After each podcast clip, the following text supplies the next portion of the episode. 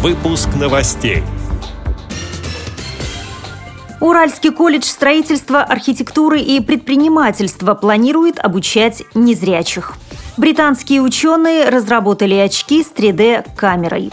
Журнал «Русский репортер» опубликовал материал о росте числа слабовидящих россиян. Липецкий паралимпиец принял участие в международном турнире среди инвалидов по зрению в Тунисе. Далее об этом подробнее в студии Наталья Гамаюнова. Здравствуйте. Здравствуйте. В Уральском колледже строительства, архитектуры и предпринимательства планируют обучать слепых и слабовидящих. Для новых учащихся уже куплена вся необходимая аппаратура. Кроме компьютера, оснащенного программным обеспечением для слабовидящих людей, есть сканер и принтер, печатающий шрифтом Брайля, а также стационарный и несколько переносных увеличителей. Заведующая Центром формирования контингента колледжа Елена Зинкова считает, что это первый шаг шаг на пути к инклюзивному образованию. Этот библиотечный медиацентр представляет собой библиотеку будущего. Мы ее так можем называть, потому что в ней полностью внедрена комплексная система электронного обслуживания.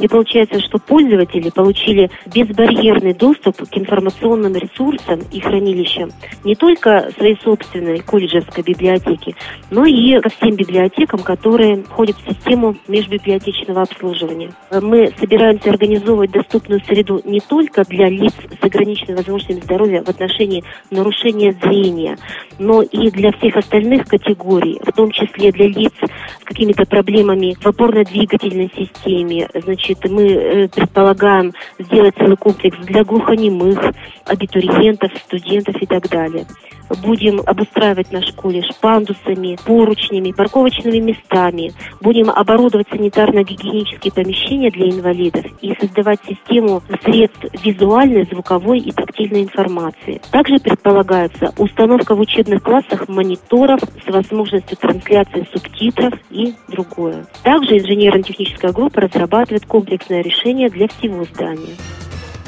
Зарубежные новости. Исследователи Оксфордского университета разработали специальные умные очки с 3D-камерой для слабовидящих. Устройство позволяет пересылать изображение на ноутбук и обратно в реальном времени, сообщает русская служба BBC. Полученная таким образом картинка ярче и четче. Поэтому пользователям 3D-очков с очень сильной миопией будет проще ориентироваться. Хотя перемещения с лэптопом несколько ограничивают движение, ученые надеются в ближайшем времени довести компьютер до миниатюрных размеров. Устройство не будет превышать габариты обычных очков и стоимость среднего мобильного телефона, надеются специалисты.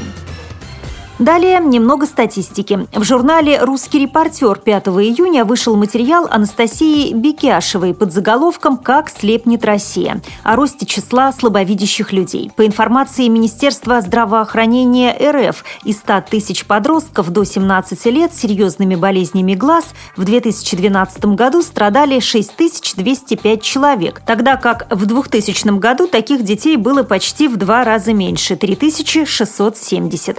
Цитирую Цитирую, как отмечают в своих отчетах специалисты Всемирной организации здравоохранения, наиболее серьезные факторы, негативно влияющие на зрение, это стресс из-за социальной и политической нестабильности в стране и неблагоприятная экологическая обстановка. Конец цитаты. Новости спорта. Липецкий паралимпиец Егор Меркулов принял участие в международном турнире среди инвалидов по зрению в Тунисе, пишет сайт город48.ру. Спортсмен пробежал под палящим солнцем дистанцию полторы тысячи метров за 4 минуты 11,32 секунды. К финишу Меркулов пришел пятым, уступив победителю 10 секунд. С этими и другими новостями вы можете познакомиться на сайте Радио ВОЗ. Мы будем рады рассказать о событиях в вашем регионе. Пишите нам по адресу новости собака ру. Всего доброго и до встречи!